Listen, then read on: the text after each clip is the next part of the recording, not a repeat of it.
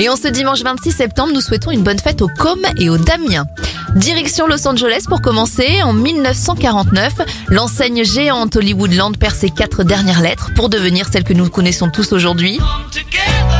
Les Beatles publient leur album Abbey Road en 1969. C'est sur la pochette de cet album qu'on les voit traverser euh, sur un passage piéton. Coluche lance l'idée des Restos du Cœur en 1985 et en 2019, c'est la disparition du président Jacques Chirac. Bon anniversaire aux amoureux, Matt Pokora et Christina Milian. Ils ont respectivement 36 et 40 ans. 40 ans aussi pour euh, Serena Williams. Valérie Begg, ex-Miss France, à 36 ans. Et ça fait 73 ans pour Olivia Newton-John.